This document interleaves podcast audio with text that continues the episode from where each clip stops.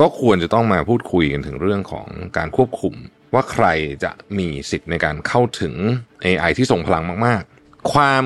ไม่ลงรอยกัน ระหว่างกลุ่มที่เชื่อว่าต้องมีการควบคุมและมีอันตรายกับกลุ่มที่ไม่เชื่อนะเขาบอกว่าการที่เราไปควบคุมอะไรเยอะนะฮะมันจะไปจำกัดเรื่องของนวัตกรรมในเรื่องนี้ เราจะเอาไงกับประเด็นนี้ดีนะครับ ผมคิดว่าประเด็นนี้น่าสนใจและน่าติดตามอย่างมากเลย เพราะว่า คือถ้าเราปล่อยมันไปเรื่อยโดยที่ไม่คิดจริงๆ ถึงผลกระทบที่แท้จริงเนี่ยนะฮะมนุษยชาติเลยนะ ต้องใช้คำนี้นะ อาจจะเสียใจทีหลังได้ Mission to the Moon Podcast brought to you by Sunday InsurTech ประกันที่ผมเลือกใช้ Smart Insurance Bond Simple ประกันยุคใหม่ที่มาพร้อมกับเทคโนโลยีทำทุกอย่างให้รวดเร็ว ในราคาที่เหลือเชื่อ ด้วยประกันที่ออกแบบมาด้วยใจ แล้วคุณจะลืมประสบการณ์ประกันภัยแบบเดิมๆ สนใจซื้อประกัน Sunday รับส่วนลดทันที 10%เพียงใส่โค้ด Mission to the Moon ที่หน้าชำระเงินบนเว็บไซต์ easysunday.com สวัสดีครับยินดีต้อนรับเข้าสู่ Mission to the Moon Podcast นะครับ คุณอยู่กับโรบิทานุสาหะครับ วันนี้เราจะมาอัปเดตกันเรื่อง AI สักนิดหนึ่งนะฮะวันก่อนผมไปเจอบทความหนึ่งใน Time Magazine มา ซึ่งคิดว่าเกี่ยวกับทุกคน นะคือเรื่อง AI เนี่ยนะครับไม่ว่าคุณจะใช้มันหรือไม่ใช้มันก็ตามอะยังไงมันจะเข้ามาเป็นส่วนหนึ่งของชีวิตพวกเราทุกคนเหมือนกับที่อินเทอร์เน็ตเป็นนะครับนี่คือความเชื่อของหลายคนและความเชื่อของผมด้วยดังนั้นเนี่ยเราก็ควรต้องศึกษามันสักหน่อยหนึ่งนะฮะแล้วก็เรื่องราวระดับโลกเกี่ยวกับ AI เนี่ย มันก็กลายเป็นประเด็นทางการเมืองไปด้วยนะฮะในเดือนพฤษภาเนี่ยนะครับ CEO ของต้องบอกว่าเป็น AI Labs ที่ ส่งอิทธิพลมากที่สุด 3 บริษัทนะฮะก็คือ OpenAI Google DeepMind แล้วก็ Anthropic เนี่ยได้ลงนามในประกาศฉบับหนึ่งนะครับ เป็นคำเตือนนะคำเตือนว่า AI เนี่ยนะครับมันอาจจะมีความเสี่ยงกับมนุษยชาติเนี่ยเทียบเท่าได้กับโรคระบาดขนาดใหญ่ หรือสงครามนิวเคลียร์นะครับเพื่อที่จะป้องกันเหตุการณ์นี้เนี่ยนะฮะบริษัทที่ทำ AI แล้วก็นักวิจัยต่างๆเนี่ยก็ควรจะต้องมาพูดคุยกันถึงเรื่องของการควบคุม ว่าใครจะมีสิทธิ์ในการเข้าถึง AI ที่ส่งพลังมาก ๆนะครับ หรือแม้แต่กระทั่งว่าใครจะมีสิทธิ์ในการพัฒนามันตั้งแต่เริ่มต้นเลยด้วยซ้ำนะฮะ in the first place นี่ยใครจะใครจะมีสิทธิ์ที่จะพัฒนามันบ้างนะครับเขากังวลว่าคนที่ตั้งใจจะนำ AI ไปใช้ในทางที่ไม่ดีเนี่ยนะครับจะสามารถทำได้หลายอย่างนะฮะที่จะเป็นเรื่องที่น่ากังวลเกี่ยวกับสังคมของเราอย่างมาก เช่น การสร้างข้อมูลปลอมนะครับซึ่งสามารถจะเปลี่ยนแปลงผลการเลือกตั้งได้ นะฮะอันเนี้ย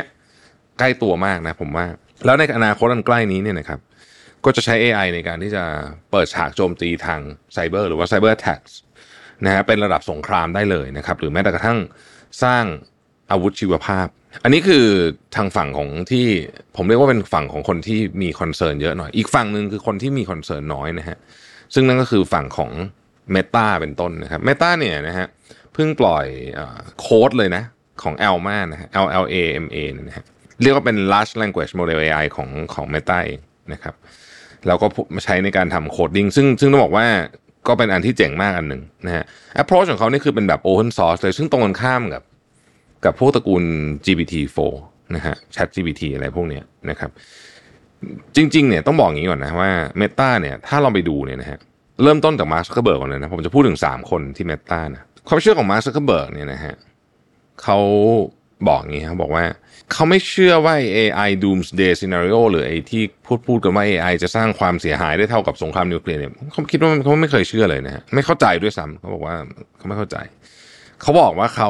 he said he doesn't understand the AI doomsday scenario ก็คือบอกว่าเฮ้ยไม่เข้าใจอะแล้วบอกว่าแล้วไอ้พวกที่พยายามจะทำให้คนกลัวเกินไปเนี่ยเขาใช้คำว่า irresponsible คือไม่มีความรับผิดชอบหมายถึงว่า ทำให้คนกลัวจนเกินเหตุ ตื่นตื่นตรูมเกินเหตุนะฮะยานลูชุนเนี่ยนะครับเป็น chief AI scientist ที่ Meta เนี่ยนะฮะเขาบอกว่าความกลัวของ extreme AI risk หรือว่าความเสี่ยงของของ AI ที่จะแบบออกไปในในเวแบบแบบที่มันมีความเสี่ยงเยอะเนี่ยนะฮะเขาใช้คำว่า preposterously stupid คือความคิดที่ช่างโง่เขลาก็เป็นคำพูดที่รุนแรงเหมือนกันนะ อีกคนหนึ่งนะฮะจูลี่เพนวอร์เนี่ยนะฮะเป็น VP ของ AI Research ที่ Meta เหมือนกันเนี่ยก็ให้สัมภาษณ์กับ Time ว่า การที่ Meta เนี่ยใช้ Open Source เนี่ยนะครับหมายถึงว่าเราเนี่ยนะฮะยึดถือตัวเองอยู่ในมาตรฐานที่สูงกว่าคนอื่นนะฮะแล้วก็เราก็จะสามารถที่จะดึงเอานักวิจัยที่เก่งๆเข้ามาได้มากกว่าคนอื่นด้วยนะครับ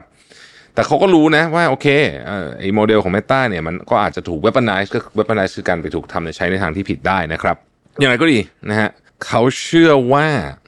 ความปลอดภัยเนี่ยมันจะถูกรักษาอยู่ได้ เพราะคนที่เป็น good actors ก็คือคนที่ใช้ในทางที่ดีเนี่ยจะมีคนที่มากกว่าคนที่ไปใช้ในทางที่ไม่ดีเยอะนะครับ นี่คือความเชื่อของเขานะฮะทางฝั่งภาครัฐว่าไงบ้าง ในเดือนมิถุนายนที่ผ่านมาเนี่ยนะครับวุฒิสมาชิกริชาร์ดบลูเมนธาลแล้วก็จอร์จฮาวลีย์เนี่ยนะครับซึ่งเป็น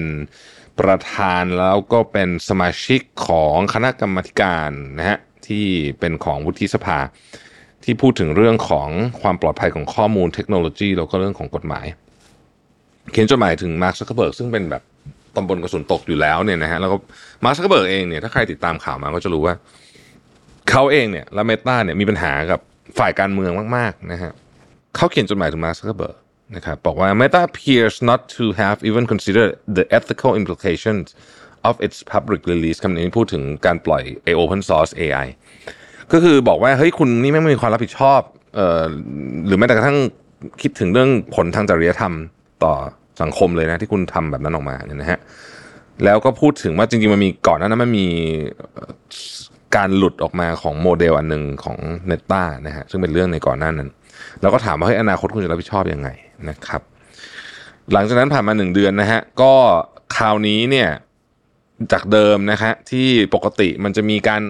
ปกป้องการเข้าถึงไอ AI model พวกนี้ในบางส่วนเนี่ยนะครับคราวนี้ Meta ก็ตอบมาด้วยการให้ใครก็ได้โหลดโมเดลนี้ไปใช้เลยแบบเต็มที่พูดง่ายคือว่า Meta เชื่อในฝั่งเสรีภาพนะฮะคือแบบ ใครก็ได้ต้องใช้ไม่ต้องสนใจ ความไม่ลงรอยกัน ระหว่างกลุ่มที่เชื่อว่าต้องมีการควบคุมและมีอันตราย กับกลุ่มที่ไม่เชื่อนะฮะกลุ่มที่เชื่อว่ามีการควบคุมเรื่องอันตรายก็มีฝั่งของบริษัทที่เป็น AI แล้วก็เป็นส่วนใหญ่ก็คือเป็น regulator ก็คือผู้ควบคุมกฎหมายนะครับกับฝั่งที่คิดว่าอารมณ์วายเมตาคือว่าแบบเฮ้ยเราไม่ควรจะควบคุมอะไรทั้งสิ้นนะฮะเดี๋ยวเดี๋ยวตลาดหรือว่าโลกกฎหมายมันจะควบคุมเองเนี่ยนะฮะเขาบอกว่าการที่เราไปควบคุมอะไรเยอะนะฮะมันจะไปจำกัดเรื่องของ นวัตกรรมในเรื่องนี้ ในเดือนกรกฎานะฮะในเว็บไซต์ของ OpenAI เนี่ยมีจดหมายเปิดผนึกฉบับหนึ่งที่ชื่อว่า Frontier Model Regulation นะครับ ในเนี้ยมีนักวิชาการแล้วก็นักวิจัยนะฮะจากบริษัทต่างๆ รวมถึงหน่วยงานต่างๆ มากมาย เช่น OpenAI Google DeepMind อะไรพวกนี้นะครับ บอกว่าสิ่งที่ policy maker ก็คือบรรดาภาครัฐควรจะทำนะฮะมีอยู่สองอย่างด้วยกันนะครับ ที่จะเข้ามาเพื่อที่จะควบคุมเรื่องของ AI เพื่อไม่ให้มันไปถูกใช้ในทางที่ผิดนะฮะ อันแรกก็คือพูดถึงเรื่องของมาตรฐานด้านความปลอดภัยหรือว่า safety standard ต้องชัดเจนให้ชัดทั้งอินดัสทรีนะครับสองนะครับ คือต้องให้ regulator ทั้งหลายเนี่ยที่เป็นหน่วยงานควบคุมเนี่ยมี visibility นะครับมี visibility ก็คือว่าสามารถรู้ได้ว่าใครกำลังทำอะไรอยู่ที่ไหนนะฮะมีการควบคุมนะครับ ซึ่ง ในหนังสือฉบับนี้เนี่ยแซมอัลต์มันซึ่งเป็น CEO ของ OpenAI เนี่ยถึงขนาดเสนอว่าควรจะมีการให้ไลเซนส์ก่อนจะมีการ develop AI ต่อจากนี้ แต่มีคนจำนวนมากที่ไม่เห็นด้วยนะครับ อย่างที่ผมบอกมันแบ่งออกเป็น 2 ฝั่งนะครับ อย่างเช่นคุณเคลเมนต์คุณเคลเมนต์นี่เป็น CEO ของ Hugging Face เป็นบริษัทที่ทำพวก Machine Learning นะฮะเขาสนับสนุนแนวทาง Open Source เขาบอกว่าการทำ License เนี่ยมันจะทำให้เกิดการผูกขาดในตลาดในธุรกิจ แล้วก็จะทำให้ไม่เกิดนวัตกรรมเกิดขึ้นนะครับแล้วข้อสรุปเป็นยังไงบ้างนะครับบางทีข้อสรุปมันอาจจะมากลางๆก็ได้นะฮะอย่างในแนวทางของอยุโรปนะฮะยุโรปก็มี AI Act แล้วเนี่ยกำลังกำลังอยู่ในขั้นตอนนะครับอยู่ในขั้นตอนการ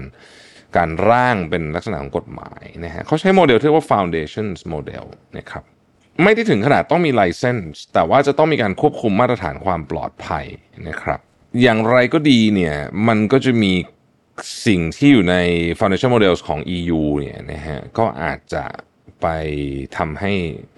Open Source ขนาดนั้นแบบที่ Meta ทำอาจจะไม่ได้เหมือนกัน แต่ว่าคนที่เกี่ยวข้องกับการออกกฎหมายเขาก็ยืนยันว่าเรื่องนี้เนี่ยมันจะปล่อยให้ทำโดยไม่มีมาตรฐานอะไรเลยเนี่ยมันไม่ได้มันก็จะต้องมีมาตรฐานความปลอดภัยอยู่ในระดับหนึ่งนะครับก็เป็นการต่อสู้กันในเชิงความคิดที่